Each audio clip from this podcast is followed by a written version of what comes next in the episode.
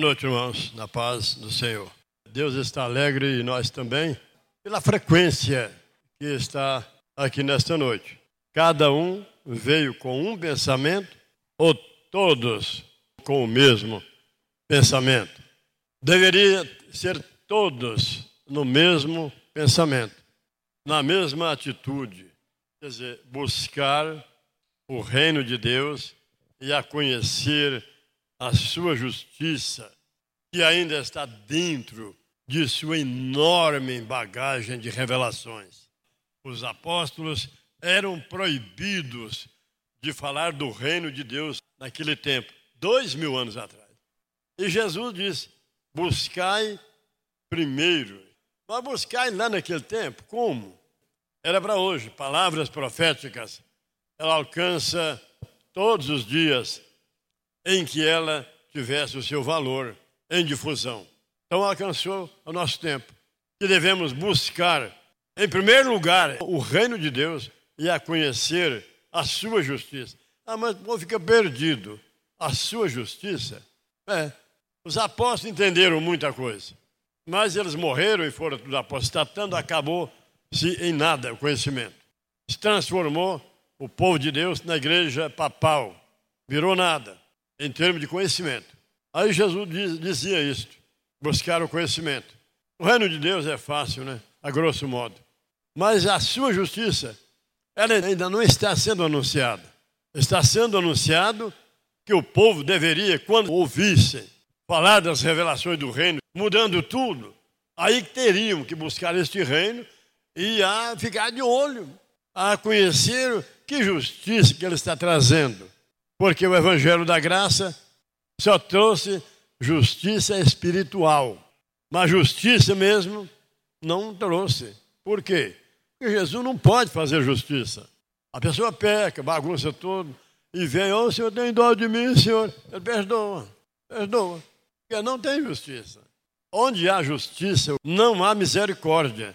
E onde há misericórdia, não há justiça. As duas não combinam.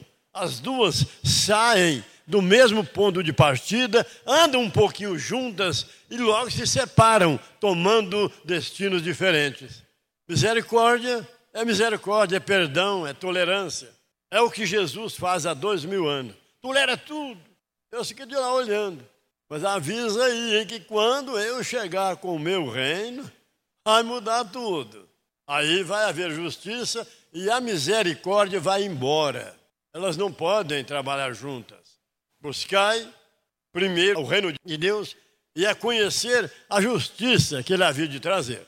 Ficou bem claro, né? Jesus não castiga ninguém. Ele não dá conta, porque não é a tarefa dele. Ele não dá conta. Por quê que ele não dá? Porque ele era humano, um lado humano.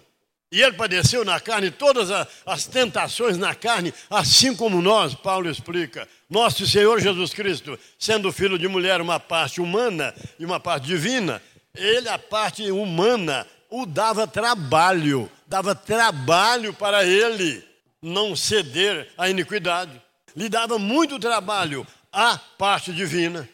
Por isso, Paulo, sabendo disso, aprendendo isto, creio que no paraíso, ele disse: Nosso Senhor Jesus Cristo padeceu na carne todas as tentações, assim como nós, como homem, para que pudesse se compadecer daqueles que fossem tentados, porque ele ia saber, está igual eu, coitado, mas ele vai rodar.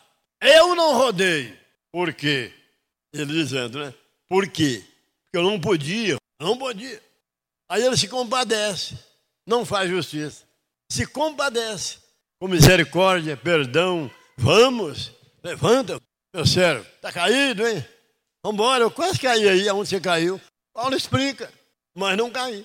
A Bíblia diz que ele foi tentado pelo pecado, mas não cedeu ao pecado. Deus está chegando com o seu reino. Todos nós sabemos, mas o mundo não sabe e nem o Brasil sabe. É uma ninharia, Deus quis assim. E havia de chegar de um lado totalmente esquisito aos olhos do entendimento da religiosidade. O apóstolo Pedro, ele advertia, porque está escrito, sede santos, porque eu também sou santo. E se invocais por Pai aquele que sem acepção de pessoas julga segundo a obra de cada um, andai em temor durante o tempo da vossa perseguição, tendo, porém, uma boa consciência, para que naquilo em que falarem mal de vós, cuidando que seria tudo naquele tempo. Paulo não, não aprendeu tudo no paraíso, nunca, nunca Deus revela tudo de uma vez. Tende, pois, boa consciência, irmãos, para que naquilo em que falam mal de vós, não. Naquilo em que falarem, quer ver? Vamos lá. Ele não tinha como dizer falarem, porque eles esperavam no seu tempo. Esperavam que o reino estabelecesse lá, naquele tempo. Jesus deu a entender que seria lá, porque não podia dizer que não seria lá. Para que naquilo em que falarem mal de vós, como de malfeitores, que falaram mal de vós, aí fiquem pois confundidos os que blasfemarem do vosso bom comportamento doutrinário. Acho que Pedro nem sabia o que estava falando aqui para aquele tempo, porque lá eles perseguiam os judeus. Mas lá não tinha história de reino, mudança doutrinária como tem hoje. E agora, o apóstolo João, é, na 1 João capítulo 2, 28, ele diz assim: Agora, pois, filhinhos, João estava com mais de 100 anos, Ficai firmes para que quando ele se manifestar, tenhamos confiança e não sejamos confundidos por ele. Ele virá confundir o seu povo na época do reino com a sua justiça. Tenhais, pois, cuidado, ficai firmes para que não sejais confundidos por ele na sua vinda, com o reino, claro, como está chegando. Mas Jesus viria confundir o seu povo, olha aqui. Aí Pedro diz que o povão ia se levantar blasfemando, falando mal de vós em tudo, doutrinariamente falando, como está aí, já começando. Os apóstolos esperavam tudo naquele tempo. Quem tiver aí quiser ler Colossenses 1 e 28, Paulo dizendo: Aqui anunciamos e admoestando a todo homem, e ensinando a palavra do Senhor a todo homem, em toda a sabedoria, para que apresentemos a todo homem perfeito em Jesus Cristo.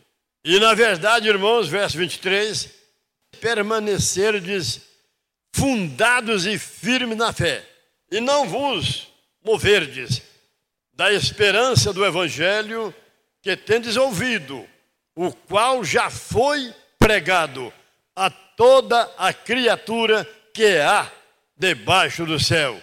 Eu, Paulo, estou feito ministro deste evangelho. Paulo estava por fora. Esteve no paraíso, quase três anos, veio de lá ensinando isso. Ficai firmes, irmãos, no evangelho, o qual já foi pregado a toda a criatura que há debaixo dos céus. Ele falando lá naquele tempo. Onde chegou o evangelho aqui? Quer dizer, ele pregava profeticamente. Então, muitas coisas, como João diz aqui, ele falava que Jesus viria o povo, os homens, haviam de seguir uma religião. Os apóstolos haviam de ser martirizados, como foram. E uma igreja profetizada por Daniel deveria monopolizar a religião e dominar o mundo, seria o Vaticano. E que daí surgiriam ramificações inumeráveis de igrejas, cada um falando uma língua, aquela coisa que estamos vendo aí. E João foi avisado disso. Mas crendo que seria lá naquele tempo também, e não agora. Aí ele dizia, filhinhos, buscai primeiro o reino de Deus e a conhecer o que ele está trazendo, a sua justiça, né? E ficai, pois, firmes e atentos e alerta, para que não sejais confundidos por ele quando ele vier. O que significa isso? Significa isso que está acontecendo hoje. Inúmeras, milhões, milhares de religiões e agora, de repente, aparece Deus através de Jesus, trazendo o evangelho do reino de Deus, trazendo a sua justiça, revelações de todas as coisas, confundindo os religiosos em geral, todos confundidos. Sim ou não? Mas para aí, Filadélfia só pode ser uma igreja do diabo. Não tem como. Não tem nenhuma igreja no mundo pregando essas, essas heresias deles reino de Deus no Brasil etc. Não vai haver arrebatamento de igreja para os céus. E daí por diante, e tanta coisa. Não existe inferno de fogo, lago de fogo. Não existe nenhuma igreja que prega isso assim. Aí João disse: Ficai, pois, atento e confie nele, para que quando ele se manifestar, trazendo o quê? O reino de Deus. Não sejais-vos confundidos por ele. Tem tudo avesso. Deus está vindo confundir os religiosos. Deus não gosta de religiosos. Deus não gosta de religião. Ele gosta de reino. Ele é rei, ele não é presidente. Já viu na Bíblia que Deus é presidente? Já? Não, né? Nunca vi. E nem ditador também não, mas rei. Jesus seria rei dos reis, como está chegando aí. Irmãos, então a igreja Filadélfia, ela nasceu porque Deus a fez nascer assim, trazendo tanto absurdos doutrinários diante dos religiosos, coisas absurdas, mas o foco é a chegada do reino de Deus. E isso eles não falam. É o evangelho do reino de Deus sendo anunciado, a sua chegada, trazendo justiça, a justiça de Deus, e dando um adeus para a misericórdia de Cristo, que ele também descerá no furor e na ira do Deus Todo-Poderoso. É só ler. Ah, mas aí, ele não vai perdoar mais, não? Diz que não, não vai. Terminou a história da redenção. Agora é apurações. Apurações daqueles que já são servos de Deus, hein? mas religiosos. Conhecimento de tudo errado. Só acerta que Jesus é o Salvador. Toda a igreja acerta, igreja papal, o Espiritismo também é cristão. Todo mundo acerta. Jesus é bom, não é, irmão? Uh, aleluia. Eu quero ele. Eu quero ele. Você chega na pessoa com o reino de Deus e diz: Não, eu vou ficar com o meu Jesusinho mesmo. Aí diminui ainda a Cristo. O meu Jesusinho.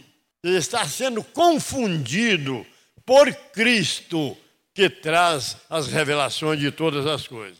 Estão ou não está? Sendo confundidos. Porque quer. Porque quer. Por, por que não observa, pelo menos, a, é, de atenção no teor da mensagem toda? Não, não interessa. Não interessa. Estão firmados na sua religião e não percebem que estão firmados cada uma numa doutrina, cada uma igreja numa doutrina, defendendo a sua doutrina, seus costumes. E vocês não observam. Logo, onde está a igreja certa? Aonde? Aonde? Não existe. Por quê? Cada uma ensina de um jeito. Elas brigam, se retalham, e agarrado com Cristo. Sete mulheres naquele dia, a totalidade das igrejas estariam agarradas com Cristo, assentado à mesa dele, mas o pão em cima da mesa não era de Cristo, não seria de Cristo, mas seria o próprio pão. Nós comeremos de nosso próprio pão, Deus criticando as igrejas de hoje. Está Isaías 4. Que haviam de sete mulheres, totalidade das igrejas. Mulheres, igreja. Prostituta, a igreja papal. Uma mulher vestida do sol brilhando, a igreja apostólica. A grande prostituta, embebedada pelo sangue dos santos, a igreja papal. Manda um padre te cercar, vamos. Acabou esse tempo. Para para o prefeito te proibir falar isso, que o Vaticano é a besta que destruiu milhões de pessoas, em nome de Deus. Fundou o seu trono, o seu reino, é em cima de toneladas de sangue de fiéis servos de Deus. Aplausos para Jesus, irmão.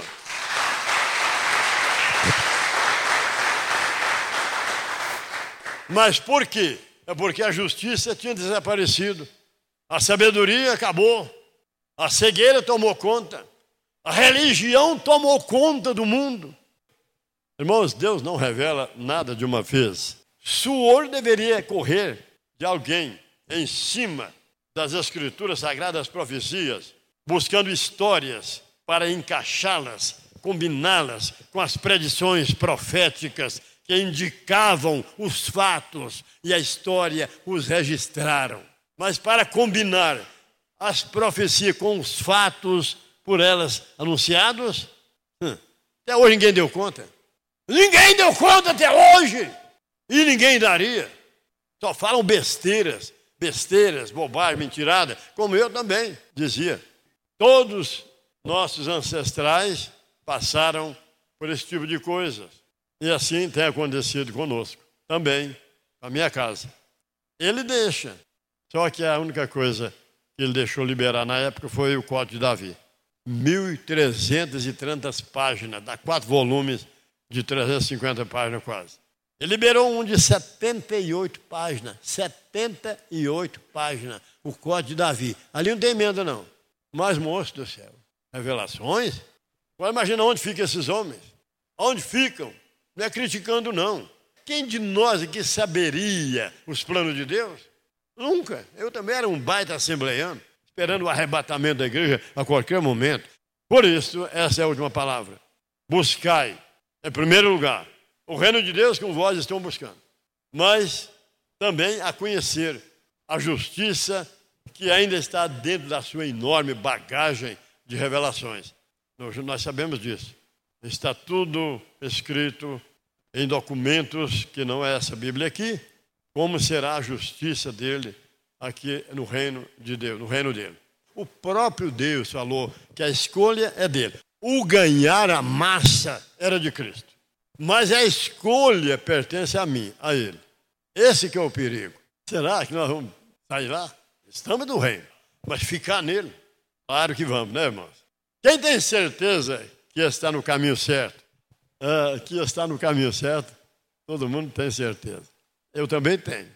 E que vamos chegar lá mesmo. Quem tem certeza? Vamos. Irmãos, eu tenho certeza.